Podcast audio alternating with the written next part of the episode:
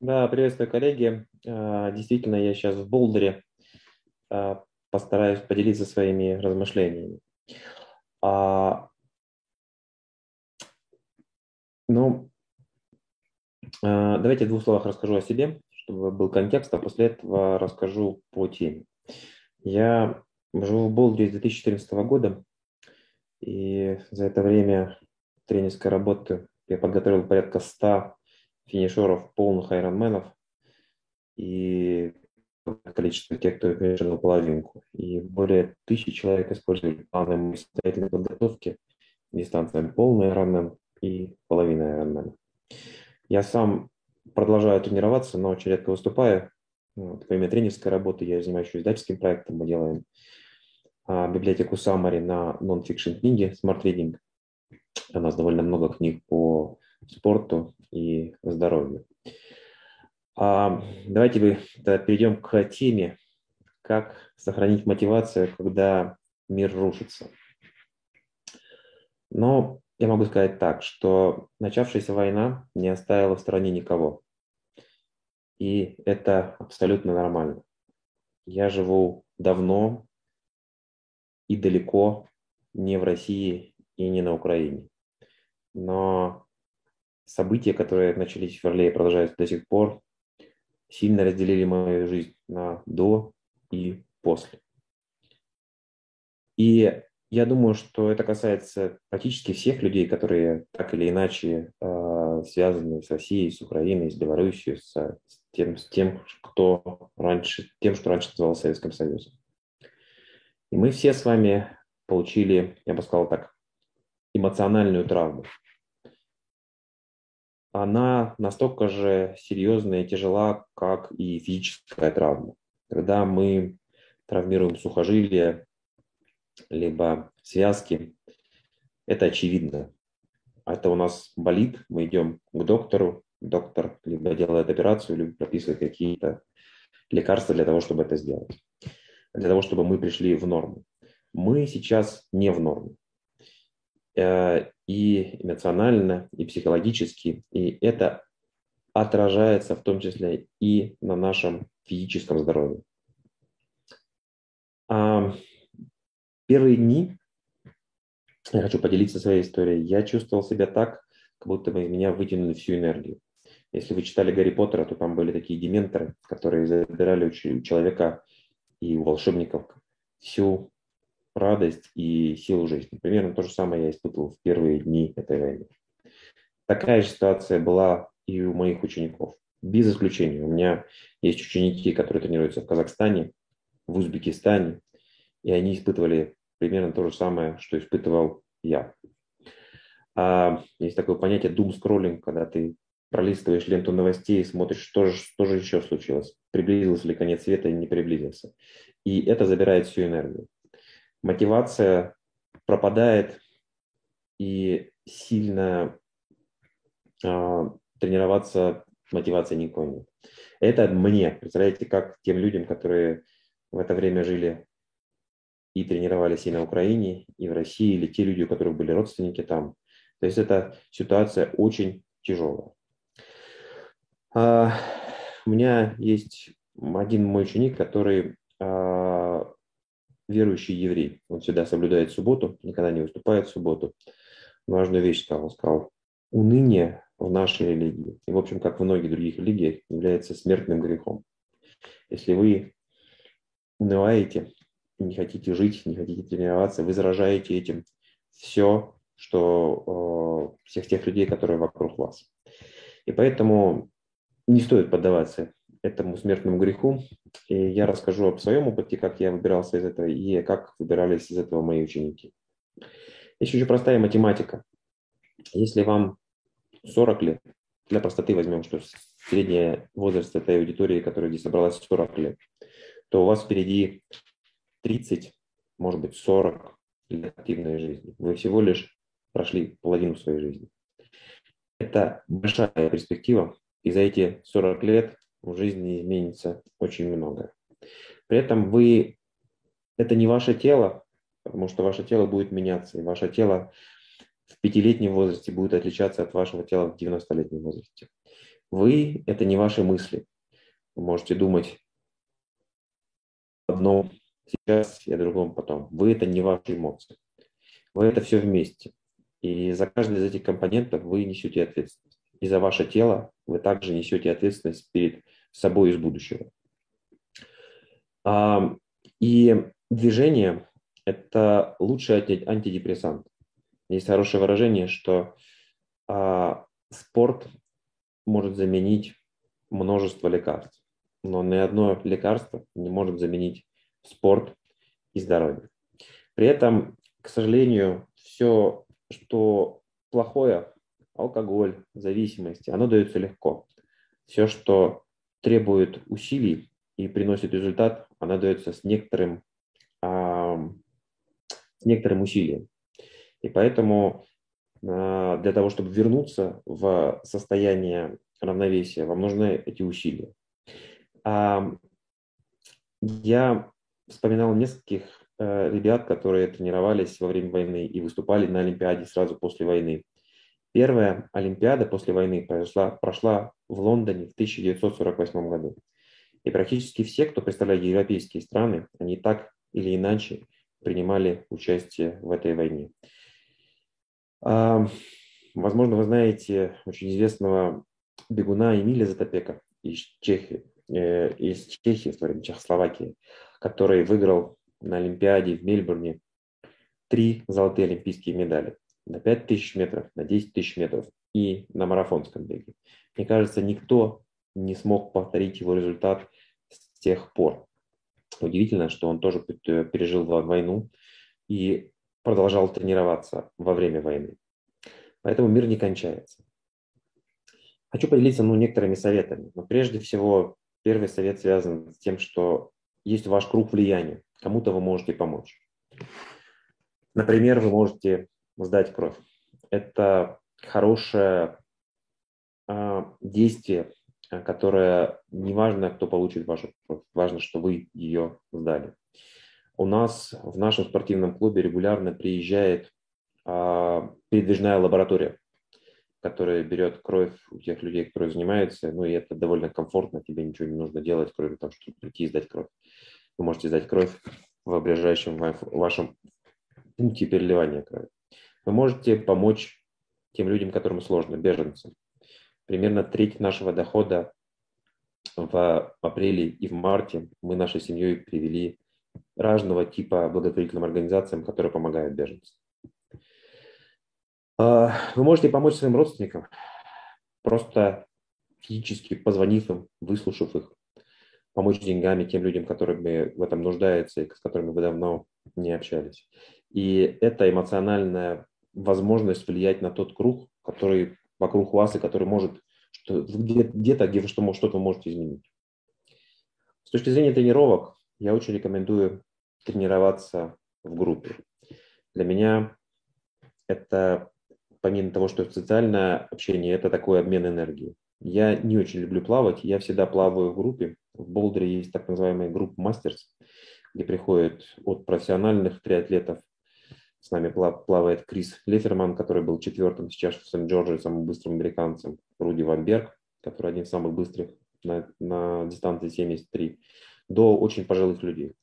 И когда вы плаваете вместе, создается такой набор энергии, позитивной энергии. Более того, вода очень сильно забирает негативные эмоции. И когда вы плаваете, еще одно преимущество. Вы не можете заниматься дум-скроллингом, смотреть в телефон и смотреть, что происходит, не случилось ли еще чего-то хуже. Поэтому а, есть а, беговые тренировки сложно делать вместе, потому что у всех разный уровень, и кто-то уже наелся, а кто-то только размялся. Плавательные тренировки делать вместе значительно проще, и это обогащает и вас, и тех, кто вместе плавает с вами. У Болдера есть множество, я не увеличиваю, множество, каждый день проходят разные групповые велозаезды. Э, на них приезжает, не знаю, от 20 до 200 человек, которые разбираются потом на группы по уровню. Если в вашем городе такого нет, есть очень интересная практика, которую я хотел рассказать. А, очень много лет в Болдере есть, называется Fellow Wednesday когда это горизонтальная интеграция, когда люди сами собираются каждую среду в 6.30 утра, и четыре разные группы едут по, ну, по разным маршрутам. Обычно у этого мероприятия есть так называемый спонсор. Например, местный риэлтор или местный ресторан или кто-то еще. Он выделяет 100, 200, 300 долларов. А у него есть время и внимание тех людей, которые приехали на эту тренировку, есть несколько минут рассказать о своем бизнесе, что-то подарить или куда-то пригласить, предложить какой-то купон. И на эти деньги после этого, после велозаезда, а, мы все едем в кафе, и кафе представляет выпечку и кофе. Соответственно, эти деньги идут на поддержание той, той же самой группы, которая э, только что ездила. Возникают социальные связи. Если вы э, занимаетесь спортом, то через какое-то время, по крайней мере в Болдере, вы узнаете треть населения. Вот. Поэтому если в вашем небольшом городе такого нет, то я бы рекомендовал проявить социальную активность и организовать такие тренировки, по крайней мере, в летний период. А, работа с тренером тоже одна из вещей, которая повысит ответственность. А, всегда работа с тренером а, добавляла мотивации, даже очень опытным и атлетам высокого класса. Но сейчас работа с тренером – это даже не всегда возможность, и не только возможность получить лучший физический результат, но это возможность обменяться эмоциями, а, поддержать друг друга, иметь а, возможность обсудить, какая у тебя не только физическая, но и эмоциональная травма. А, следующее такой лайфхак, как всегда, стоит зарегистрироваться на старт. В Штатах долгое время не было стартов из-за ковида. И буквально с начала этого года начали происходить старты, на которых сначала требовали с вакцинацию и даже бустера. Сейчас, мне кажется, даже и не требуют. И это большая радость, когда есть старт.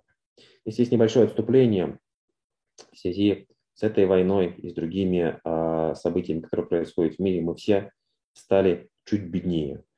И поэтому триатлон – это такой спорт для с одной стороны, людей богатых деньгами, с другой стороны, людей богатых временем. И я боюсь, что в ближайшее время а, того или другого у людей, которые в России или на Украине или в Белоруссии, будет чуть меньше. Поэтому не бойтесь делать то, что называется scale down, не обязательно заниматься полным триатлоном. То есть есть много очень интересных забегов, а, где нет необходимости тратить столько денег, времени на оборудование, которое требует триатлон есть очень интересные заплывы. Найдите для себя те заплывы или забеги, которые а, вам будут а, интересны, и готовьтесь именно к ним. Пусть этот заплыв или забег будет через полгода, но каждая ваша тренировка – это вклад в то, что через полгода вы финишируете сильно с поднятой, а не опущенной головой. Поэтому регистрация на старты, даже в, в, степени, в той высокой степени неопределенности, которая она есть, она тоже помогает э, с мотивацией. Есть еще, еще простой лайфхак, связанный с тем, что если вам не хочется тренироваться, неважно, это связано с политической ситуацией, либо это связано с тем, что вы просто устали, а, начните тренировку и проведите 20 минут тренировки. Если через 20 минут тренировки вы не можете ее продолжать, вы ее прекратите. Но практически всегда вы находите ваше тело отзывчиво на нагрузку, и начинается обратная связь, и вы сможете закончить тренировку. Поэтому, если вам не хочется тренироваться, у вас тяжело на душе, сделайте первые 20 минут. Обычно это помогает. А, пожалуй, все, что я хотел рассказать из э, такого подготовленного спича про то, как преодолевать эту эмоциональную травму, которую мы с вами получили. А как мы получили, наверное, ее в разном уровне э, тяжести. Кто-то, кто попал в зону боевых действий, у него совсем плохая ситуация. Но так или иначе, ну, я думаю, что все люди, у которых есть сердце, очень переживают за сложившуюся ситуацию и она далеко не помогает, а скорее мешает тренироваться, значимо снижая мотивацию. А вот те лайфхаки, которыми я хотел поделиться.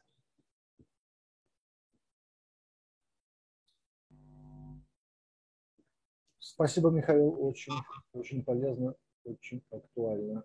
Безусловно, тема, конечно, конечно, очень серьезная. И у всех она в головах. Давайте, Михаил, тогда еще у нас достаточно времени, поговорим про тренировочный процесс. Вы вчера, наверное, тоже слушали, да, я так понял, когда выступал Эдуард? Да, Эдуарда слушал вчера.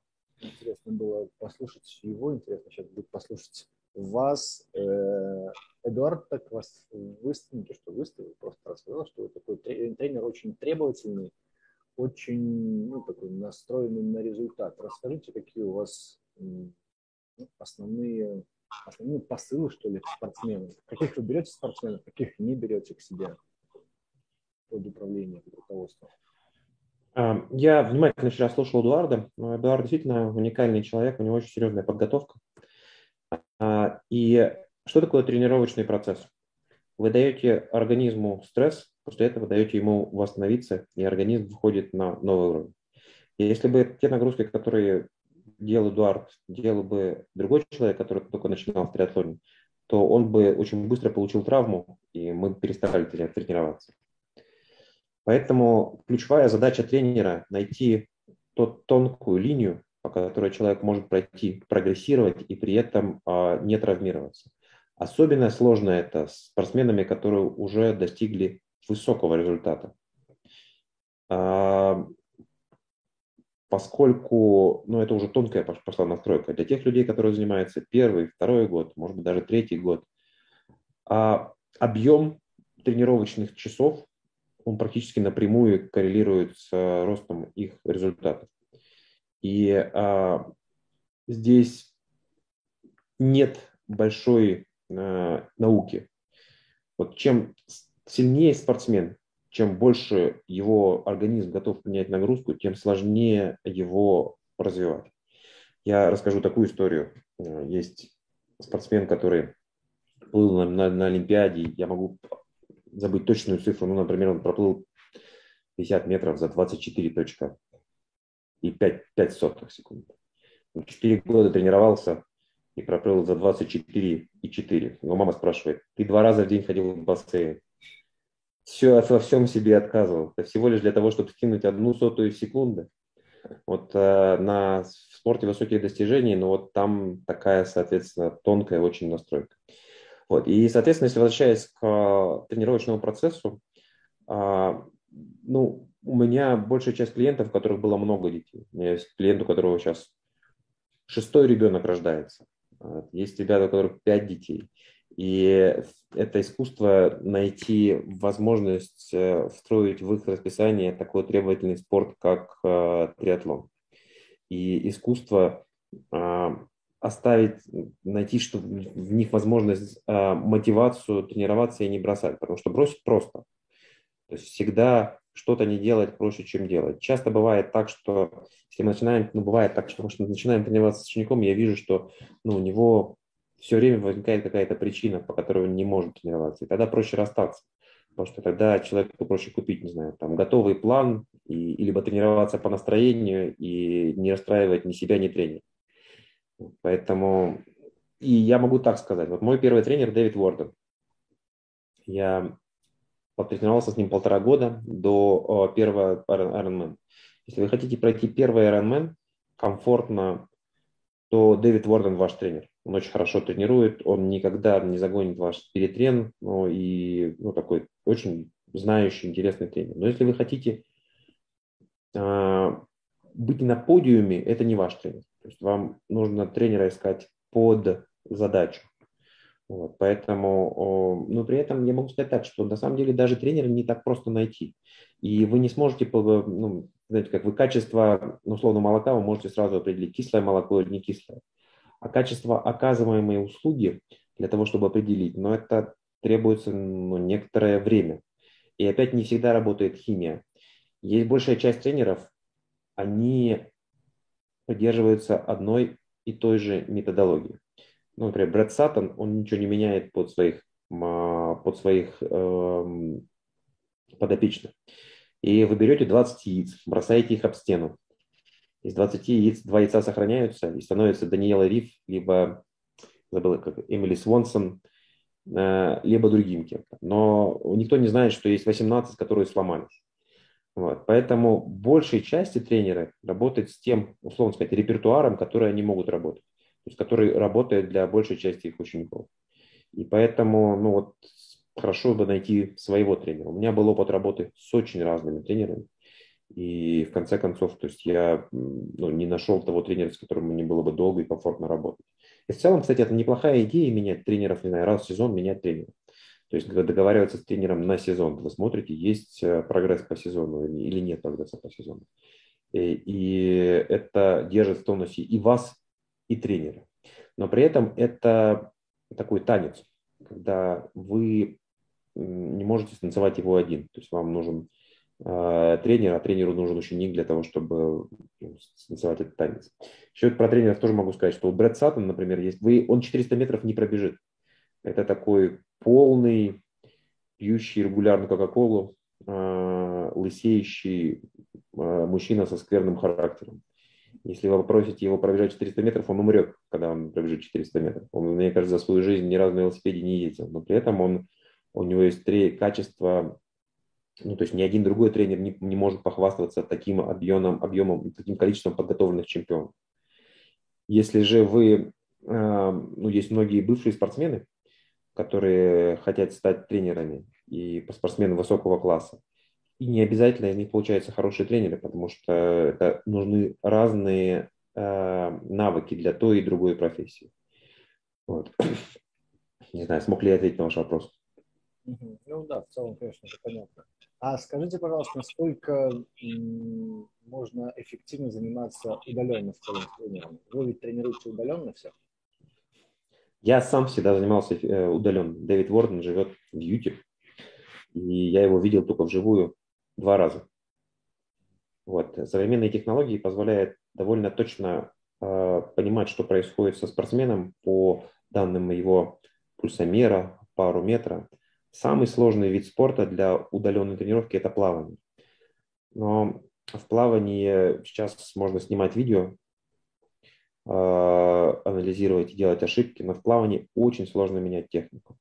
Интересно, что и в беге довольно сложно менять технику. Я как-то заснял на видео своих детей, как они бегают. Они бегают точно так же, как и я. То есть вот ровно, вот вы можете попробовать заснять своих детей на, на, на видео и посмотреть, насколько генетически передается техника бега. Бег – естественный способ передвижения для человека. Плавание – неестественный способ передвижения для человека. Если вы в детстве не плавали, то научиться плавать сложно. Можно, но сложно. Вот. И плавание довольно быстро уходит. Поэтому, возвращаясь к вашему вопросу, мне кажется, сейчас практически вообще нет тренеров, которые, ну, или нет атлетов, которые тренируются с тренерами, вот, которые ну, находятся рядом с ними. Велосипедные команды, в Болдере базируется тренерский штаб компании, э, команды и English First. Они все здесь, а их клиенты там, по, по всему миру. При этом есть велосипед, который очень расчетный вид спорта и плавание, которое очень нерасчетный вид спорта. В плавании нет никаких пауэрметров, э, ну, и тела у человека очень сильно отличаются. В велосипеде не так важно, а в плавании это очень важно. Вот, поэтому э, эта модель работает, и я считаю, что она вполне ну, хороша. Вот с теми учениками там, до пандемии и до войны я требовал, чтобы ученик приезжал ко мне на сбор раз в году либо в Европу, либо в Америку, и ну, тогда у нас была возможность и лучше понять друг друга, и посмотреть, и вот то же самое э, езда на велосипеде. Это, казалось бы, простая вещь, но любые сборы мы начинали с курса по езде на велосипеде, потому что большая часть атлетов, она сидит дома на станках, и велосипедом владеет не очень хорошо.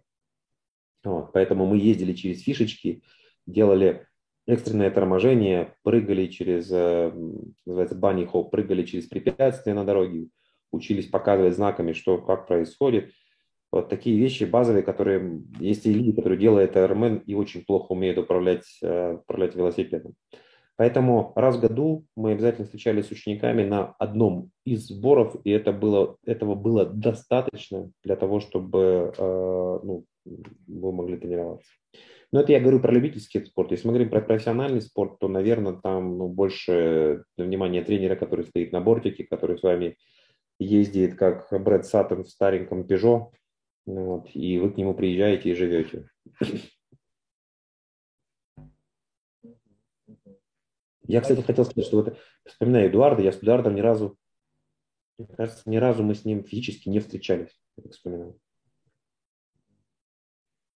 Ясно. Подход э, понятен. А скажите, пожалуйста, насколько эффективно заниматься по заранее приготовленным планам? Я знаю, что вы тоже продаете планы, которые там на полгода или на год, насколько я знаю, подготовки. Насколько это эффективно, когда спортсмен вообще не общается в целом с тренером? А, ну, здесь вопрос цена-качество. Если вы можете позволить себе работать с тренером, лучше работать с тренером. Если вы не можете позволить себе работать с тренером, вы можете использовать план. У меня был ученик, который по плану, до того, как мы начали с ним работать, он купил план подготовки на марафон и пробежал московский марафон. Это тяжелый марафон, там есть довольно холмистый, за 2.45. Он не а, просто по готовому плану. Есть книга, которую мы издавали в издательстве Манова Нов Фербер от 800 метров до марафона. И у Джека Дэниелса, автора этой книги, есть э, тоже возможность купить план на э, половинку, полумарафон или э, полный марафон. То есть вы задаете свои параметры, он определяет так называемый V-DOT ваш и дает вам планы, э, исходя из вашей текущей подготовки. Они работают. Но чем сложнее вид спорта, то есть вот когда у вас один вид спорта, бег или только велосипед, или только плавание, плавание отдельный разговор, то это сложнее. А, это проще. Когда у вас триатлон, это сложнее, но это все равно работает. То есть я, наверное, больше тысячи человек купил, купила мои планы, и регулярно мне пишут обратную связь по плану. Ну, и я знаю, что многие люди, используют только планы, финишировали. Ну, то есть вполне себе рабочий, рабочий вариант. Круто. Расскажите, пожалуйста, какие у триатлета, ну, такого уважающего себя, скажем так, э, должны быть гаджеты обязательно? Мощмер, например, на велосипеде, насколько это критично? Ну, самый важный гаджет – это э, велостанок. То есть велостанок для велосипеда – это феноменальное э, изобретение, которое позволило, во-первых, безопасно ездить. Даже здесь у нас сбивают регулярно велосипедистов. У нас есть такая традиция, на месте, где сбивают велосипедистов, ставят белый велосипед, который красит белой краской. И вокруг Болдера ну, несколько десятков таких велосипедов а, стоят, которые ну, так, жутковато. Ну, ты знаешь, что здесь погиб человек, его сбили на велосипеде. И, например, для своих учеников мы практически всю качественную работу, то есть интервальную работу мы делаем на велостанке. Потому что бывает к концу интервала у тебя есть только одно желание, чтобы он скорее закончился. А если ты едешь по улице и не дай бог там перед тобой светофор или машина тебя подрезала, у тебя не хватает просто внимания среагировать быстро. Вот. Длинную работу мы делаем на улице, но где ты не в красной зоне, ты не закисленный, где ты можешь реагировать. То есть работает комбинация. Ну и более того, зима, то есть зимой невозможно ну, во многих регионах ездить. Поэтому велостанок, на мой взгляд, самый большой и важный гаджет с точки зрения работы. А PowerMeter важная штука на велосипеде, потому что вы все-таки едете, знаете, тоже бывает, что а, Power метр показывает 200 ватт, а велосипед показывает 180 ватт. 10% погрешность может быть. И э, вы, вам нужно знать эту погрешность, потому что если вы на станке тренируетесь, вам кажется, что вы едете по 200 ватт, а потом пришли на старт и думаете, что-то я плохо еду сегодня. То есть это может быть просто погрешность э, ну, расхождения в показателях вашего пауэрметра.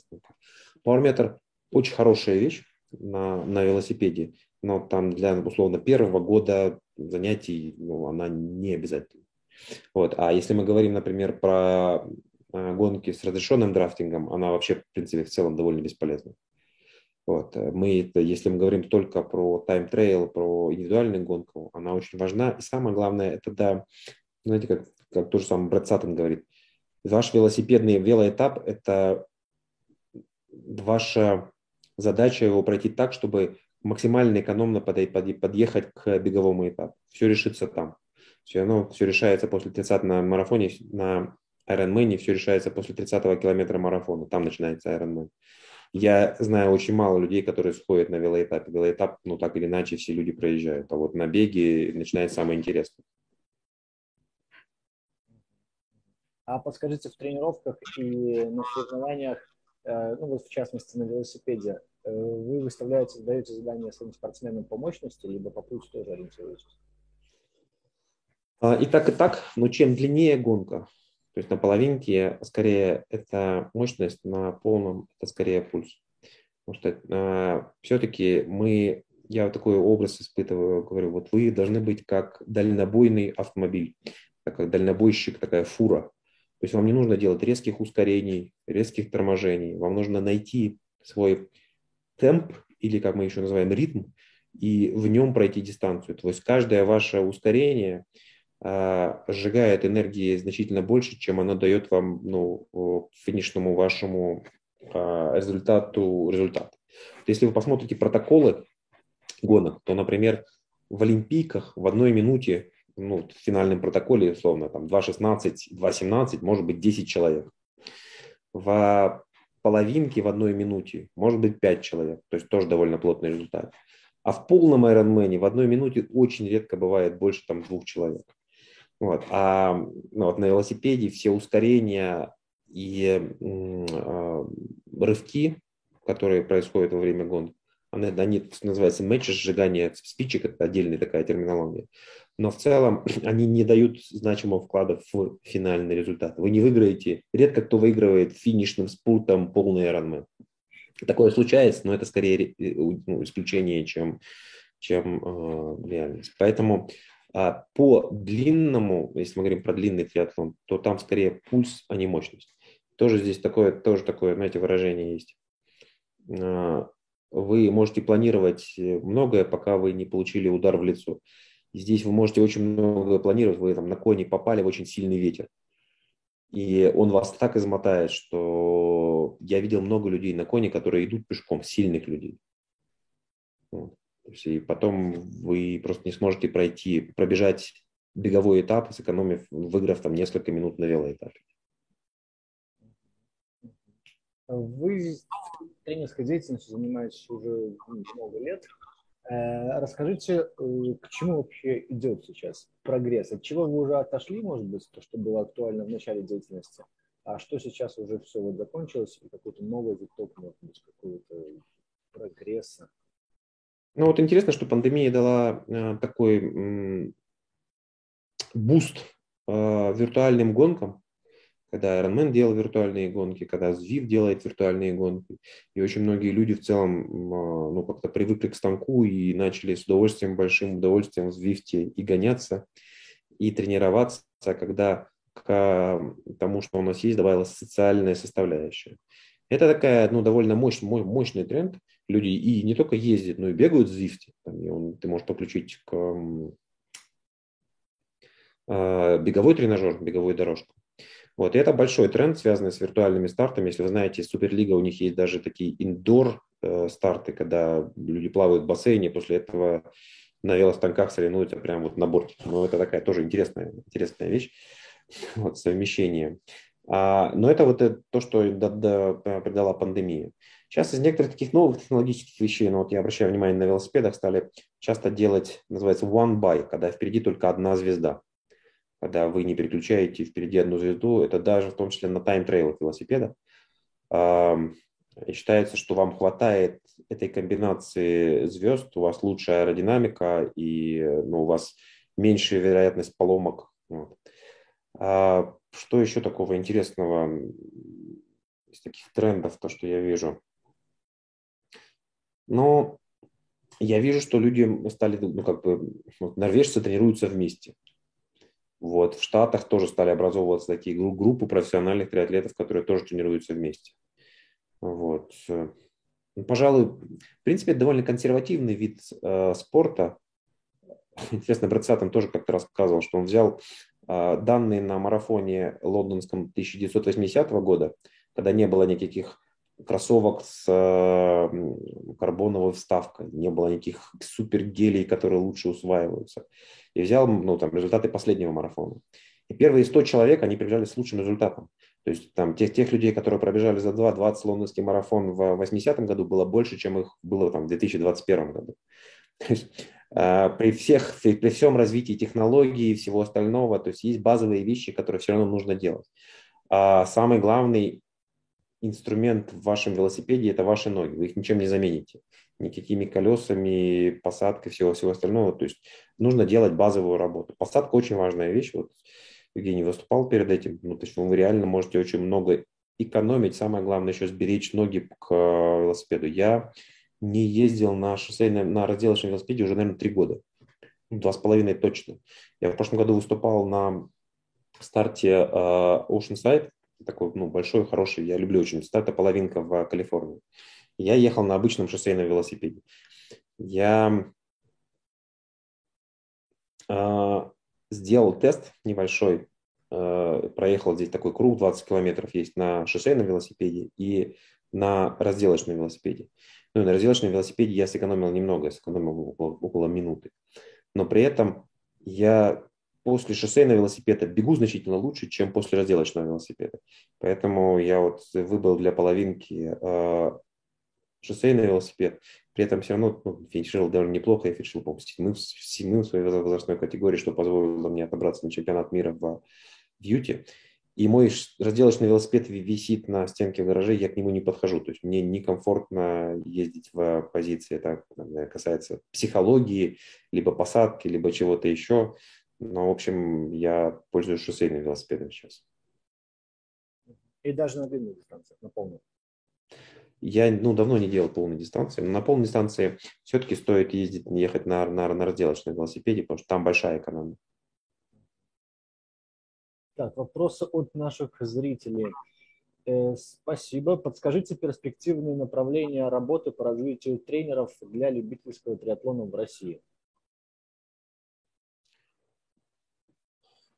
Я не до конца понял вопрос, ну то есть вот есть довольно много любителей, но я опять же думаю, что опять в связи с тем, что мы все стали беднее и жизнь изменилась с февраля, я не думаю, что в ближайшее время в России ждет триатлон ждет большое развитие. Я думаю, что очень многие люди, многим людям придется отказаться от триатлона как по экономическим причинам, так и по тем, что ну, просто не, ты не можешь везде выехать.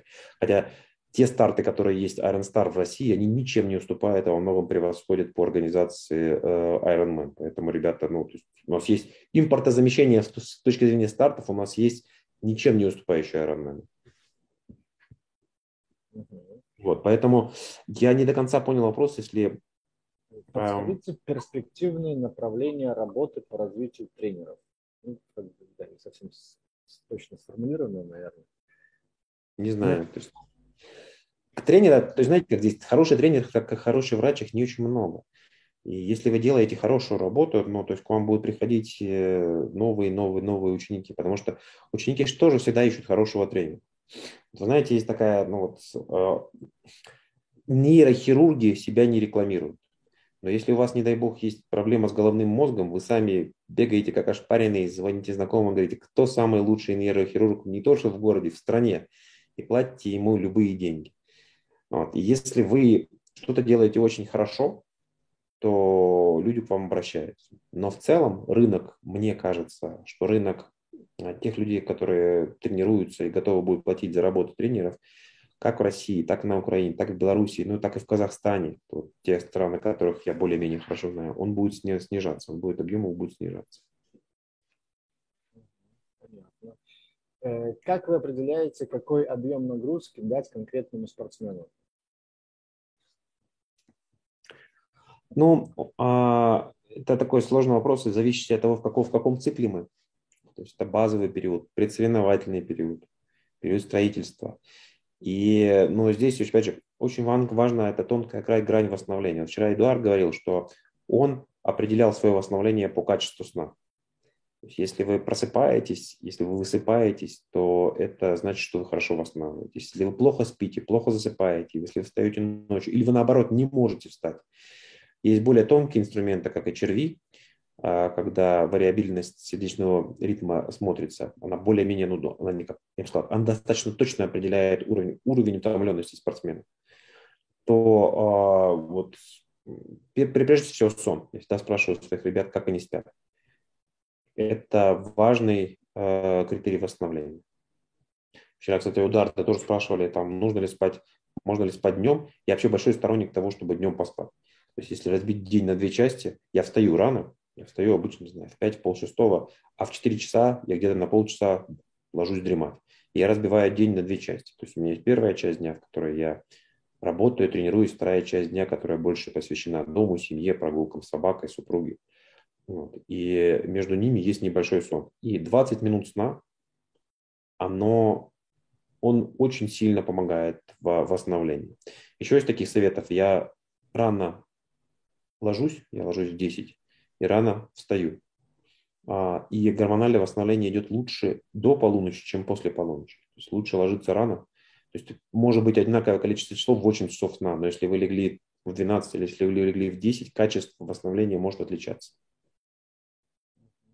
Ну, то есть в целом у вас так и получается около 8 часов сна, да? Просто вы рано ложитесь и Ну, я, да, я, если ничего критического не случается, критичного, то я стараюсь еще спать днем.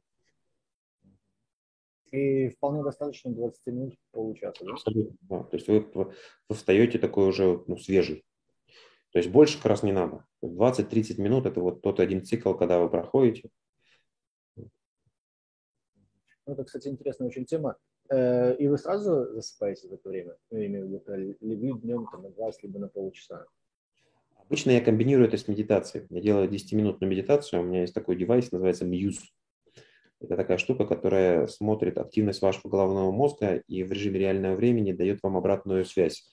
Она говорит, ну, то есть вы э, достаточно хорошо медитируете. Сейчас я подключусь к батарее. И после этого я ставлю 10 минут, на 10 минут медитацию. Она меня очень сильно расслабляет. После этого я сплю 20 минут, я встаю. Ну вот как будто вы приняли такое живительный душ. И после этого приняли какую-то живительную таблетку, то есть вы совершенно э, ну, освеженным человеком встаете в, после такого небольшой паузы. Класс, очень классный совет. Так, дальше еще вопросы. Какие советы можете дать спортсмену-любителю при первом участии в половинке, с учетом, что сам, сам для себя поставил цель просто пройти? Я очень подробно написал, а, у меня есть такая называется план вашей гонки. Очень подробно многие советы от того, как пройти транзитную зону, того, что, не знаю, помазать вазелином шею, чтобы не натерла гидрокостюм, или помазать гидрокостюм с другой стороны вазелином, чтобы легче его было снимать. А вазелином мазать лучше в резиновой перчатке, чтобы не смазывать грибок. А у меня на сайте есть в двух частях это. Называется как раз а, план на вашу гонку. Он как раз на половинку. Там, мне кажется, чуть ли не 15 страниц очень подробного текста из тех, а, из моего опыта как участника и как тренера на, для половинки. Поэтому я бы рекомендовал посмотреть его. Там это начинается от не знаю, той недели за недели до, до, до гонки, до, до того, что делать после гонки. Некоторые вещи приходили с опытом один из моих атлетов, нося э, флип-флопс, называется, такие вьетнамки, э, сильно очень разбил себе палец, потому что стояли до гонки, потому что там стоят у себя обычно какие-нибудь заграждения, заборы, гвозди, еще что-нибудь. И с тех пор я всем атлетам рекомендую ходить только в обуви с закрытыми носами, даже если очень жарко, иначе они просто, ну, ты рискуешь э, даже в жарком климате повредить ногу перед стартом, который тебе там, к которому ты очень долго готовился. Ну или там что есть, что не есть. Например, гречка, которую э, не очень хорошо знают в Штатах, один из самых ценных э, сказать, продуктов. В ней есть углеводы, в ней много железа и в ней нет глютена, в отличие, например, от макарон. И паста пати, которую любят э, делать э, сами люди для себя, или пиццу есть, на мой взгляд, оно не помогает вам, потому что вместе с э, макаронами вы набираете еще вес воду. И если мы говорим про макароны, например, в США, то здесь пшеница в основном генно модифицированная, с большим количеством глютена, вы можете получить аллергию от того, что вы ну, пришли на пастопати перед, э, перед стартом. Поэтому я рекомендую своим спортсменам брать с собой гречку, брать с собой кипятильник, ну или просто можно горячей водой на, на ночь заливать, и после этого с утра перед стартом есть. Поэтому я вот рекомендую э, тот подробный отчет, который у меня есть на сайте, э, в, в разделе «Полезные материалы», называется «План на гонку». Класс. Гречка пати такого я еще не слышал. Гречка пати, да. Гречку, к сожалению, нигде в США ее не знают. Ее можно купить только в интернете или в русских магазинах. Она продается в Whole Foods, но она продается не обжаренная. То есть тебе нужно ее самому, самому обжарить. Раз мы коснулись вопроса питания, вы за питанием как следите, считаете там БЖУ, либо как-то еще, либо по ощущениям просто питаетесь? Ну, а, я могу сказать так, что большая часть триатлетов не доедает белков. И я вот рекомендую в первой половине дня это углеводы, во второй половине дня это белки. И большая часть моих ребят а, странно относятся к белкам. У меня были ребята, которые и вегетарианцы, и мы находили для них специальные коктейли, которые не а, с животным белком. Вот. И в целом а, углеводы не дают, не дают сытости. Если вы вечером поели и вы снова становитесь а, голодными, то это значит, вы не доели белка. Ну, потому что углеводы насыщают вас на несколько часов, а белок насыщает вас ну, значительно на более длительное количество. И в целом в диете современного человека очень много углеводов, бывает часто пустых углеводов и мало, мало белка. Поэтому я рекомендую следить за белком и хорошими жирами. Хорошие жиры, например, авокадо, прекрасный жир. Мы готовим на авокадовом масле. Я люблю очень авокадо как, как сам по себе вот, э, тип питания. Понятно, рекомендации. Так, еще советы. Под, так, это мы задавали. Подскажите схему тренировок, соотношение плавания, вело и бега и средние объемы тренировок в километрах. Да. Ну, а, я обычно исхожу из того, что велосипед по длительности равен бегу и плаванию вместе взятым в гонке. Вот ваш, ваш велоэтап занимает столько же, сколько и бег, и плавание вместе взятые. И примерно так же распределяется время ну, в тренировочном процессе. Есть нюансы, например, не знаю, если вы там приду в прошлом пловец, то вам можно делать чуть меньше плавания. Если у вас очень сильный бег, то вам можно делать чуть меньше бега. Но в целом еще могу сказать, что триатлон очень не травмоопасный вид спорта, в отличие, например, от бега. То есть очень многие бегуны в Болдере живет бывшая олимпийская чемпионка, предыдущая, не бывает бывшая, предыдущая олимпийская чемпионка а, в Олимпиады в Токио. Э, Ген Джоргенсен. И, кстати, текущая олимпийская чемпионка Флора Даффи тоже живет здесь. И а, вот Гвен Джоргенсен, она после того, как выиграла олимпийскую медаль в триатлоне, она захотела выиграть олимпийскую медаль в марафонском беге. Она переключилась на марафонский бег. У нее не получилось. То есть она регулярно получает травмы. То есть тот объем бега, который э, необходим для ну, высокого уровня достижений в марафонском беге, она не может, ее организм не может это принять. В триатлоне очень редко травмируется, потому что у нас работает одна и та же сердечно-сосудистая система, когда мы плаваем, когда мы ездим на велосипеде, но при этом нет ударной нагрузки. Вот. И ну, здесь одно компенсирует другое. Поэтому, если возвращаться к вопросу, я бы рекомендовал, сколько времени у вас занимает э, ваш ну, условный велосипед 50%. Вот у вас есть, если у вас есть 10 часов э, тренировочного времени, из них 5 часов у вас уйдет на велосипед, 3 часа уйдет на бег и 2, 2 часа уйдет на плавание. При этом я большой сторонник силовой работы. И практически всем своим ученикам, во-первых, мы делаем в базовом сезоне, а, в базовом периоде мы делаем силовую работу. Приседания, становую тягу, жим лежа. А потом в, в остальное время сезона мы делаем поддерживающую работу. Это особенно важно для мужчин после 40 лет. Ну, в основном мои клиенты, они такие есть. Э, с весами со своими, либо с дополнительными? Нет, со штангой. А, либо штанга, либо платформа. Штанга, штанга, это, знаете, как high risk, high reward. Штанга дает лучший результат, но у нее есть риски. Если вы неправильно приседаете со штангой, вы можете травмировать спину. Если неправильно делаете становую тягу, вы можете травмировать спину. Есть тренажеры, можно заменять штангу, например, э, жимом лежа, не жимом лежа, а жимом платформы лежа. Вот, но э, эффективность от этого будет меньше. Поэтому ну, такая комбинация одного и другого. Э, то есть мы обязательно, делаем тяжелую работу в начале сезона, а по мере развития сезона мы делаем ну, чуть, чуть менее специфическую работу, но обязательно делаем работу в зале. Поэтому к вашему э, вопросу, вот есть плавание, велосипед, бег, еще нужно добавлять силовую работу. Обычно мы комбинируем. После плавания мы делаем силовую работу. И еще раз на протяжении всего сезона, правильно? На протяжении всего сезона, ну, кроме гоночной недели. интересно очень. Так, еще пару вопросов буквально осталось, как раз по времени успеваем. Э, скажите, пожалуйста, если спортсмен помимо триатлонных стартов хочет прогрессировать и в чисто беговых, как строится программа? Сколько беговых работ даете в неделю в случае беговых полумарафонов? Ну, триатлон очень ревнивый вид спорта.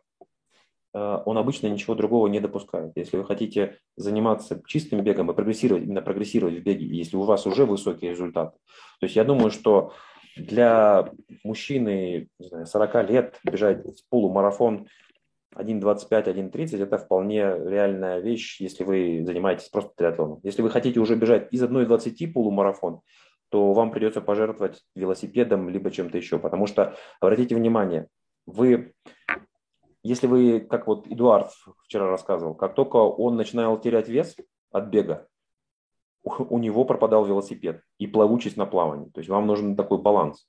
Очень сложно поддерживать баланс в трех видах спорта. При этом, обратите внимание, как бегают ребята на Олимпиаде. Они бегают 10 километров после велосипеда за 28,5 минут. Там братья Браунли могли отобраться в британскую сборную по, на 10 тысяч метров. А, но это мы говорим про ну, очень, спорт очень высоких достижений. Если же мы говорим про ну, любителей, то вот я бы сказал так, что 1.25, 1.30 вполне можно бегать полумарафоны, занимаясь триатлоном. Если вы хотите бежать из 1.20, то вам придется от чего-то отказаться от плавания или от велосипеда. И тут вопрос сразу в догонку. Э, согласны ли вы с тем, что велосипед улучшает результаты в беге? Или все-таки хочешь быстро бежать полумарафон, делая объем бега и беговой работы? А, до определенной степени. То есть велосипед, например, используется как кросс-тренинг. То есть, опять же, то же самое сердце работает, идет восстановление. И, например, перед быстрыми работами на велосипеде мы с учениками иногда делаем разминку на велосипеде. То есть мы, у меня есть такая работа сложная, когда ты бежишь один километр на пано, 4 километра восстановительный, 2 километра на пару, 3 километра восстановительный. 3 километра на пару, 2 восстановительный. И так до, до, до 4,1. Это 20, на 20, на 20 э, километров тренировка. И э, перед ней практически всегда я ставлю разминку на велосипеде. И э, она помогает, потому что ну, то есть тоже включаются мышцы, включаются капилляры. А, и ну, нет ударной нагрузки. Но в целом, я думаю, что если вы хотите достигнуть высоких достижений на э, беге, то велосипед вам будет мешать, а не помогать. Все-таки работает другой тип мышц. Э, как спрогрессировать после 40 лет с учетом, что мы стареем?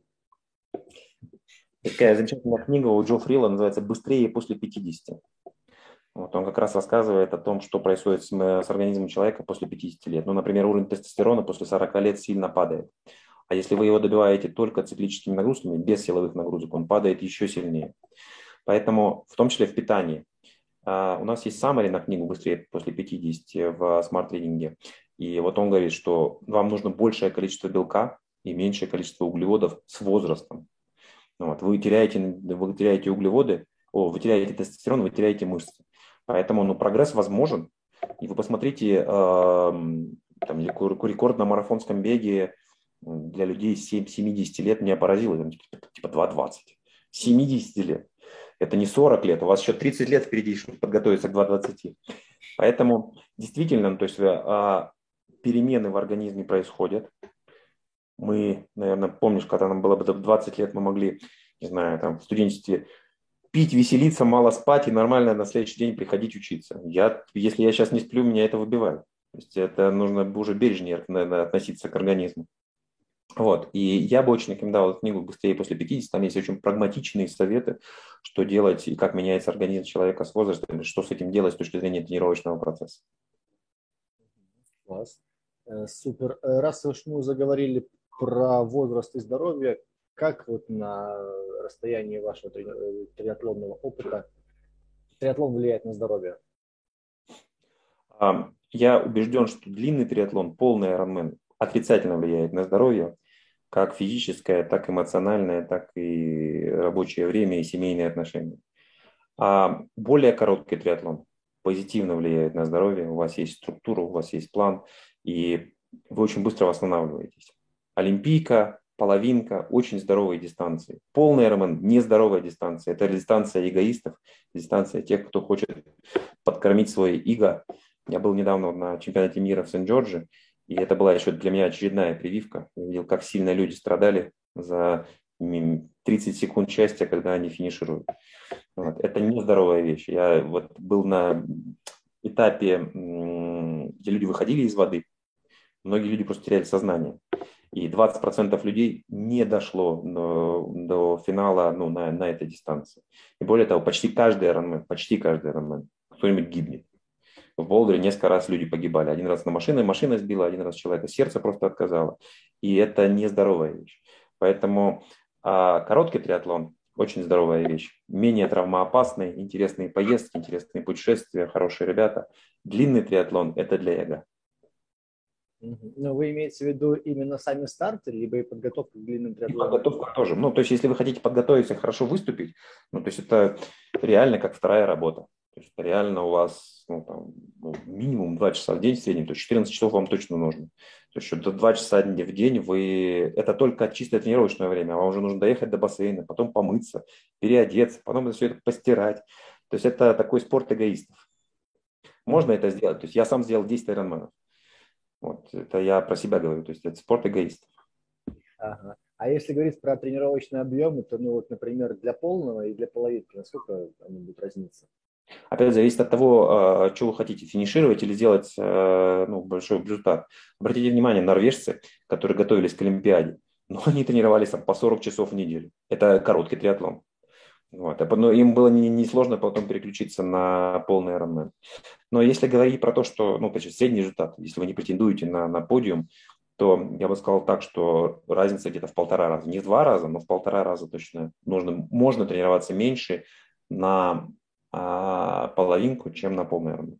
Полный Ironman, к сожалению, нет рецепта ну, когда вы на дистанции 10 плюс часов, чтобы вы тренировались так по чуть-чуть, а потом вы вот сделали его быстро. То есть организм очень консервативная вещь, вы должны его научить это делать.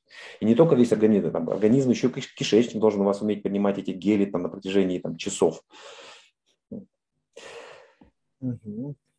Так, ну, э, Михаил говорит про выступление на результат, а можно э, и в удовольствие, тогда не нужны такие объемы затраты для организма. Ну, это как комментарий, не вопрос, а комментарий. Так, спрашивают, половинка это длинная. Ну, вы сказали, что половинка это не длинная, правильно? Все половинка, половинка, не, половинка это щадящая дистанция. Так, хорошо, хорошо. В принципе, и все. Все пишут спасибо большое за интересную беседу. Михаил, спасибо большое вам. Что напоследок нам? Да, всем? передаю, передаю там слово Анистрату. С удовольствием сейчас подключусь к нему. Как раз буду на станке. Вот, О, и, видите, как здорово. Послушаю. Спасибо. Спасибо большое, Михаил. Всего доброго вам.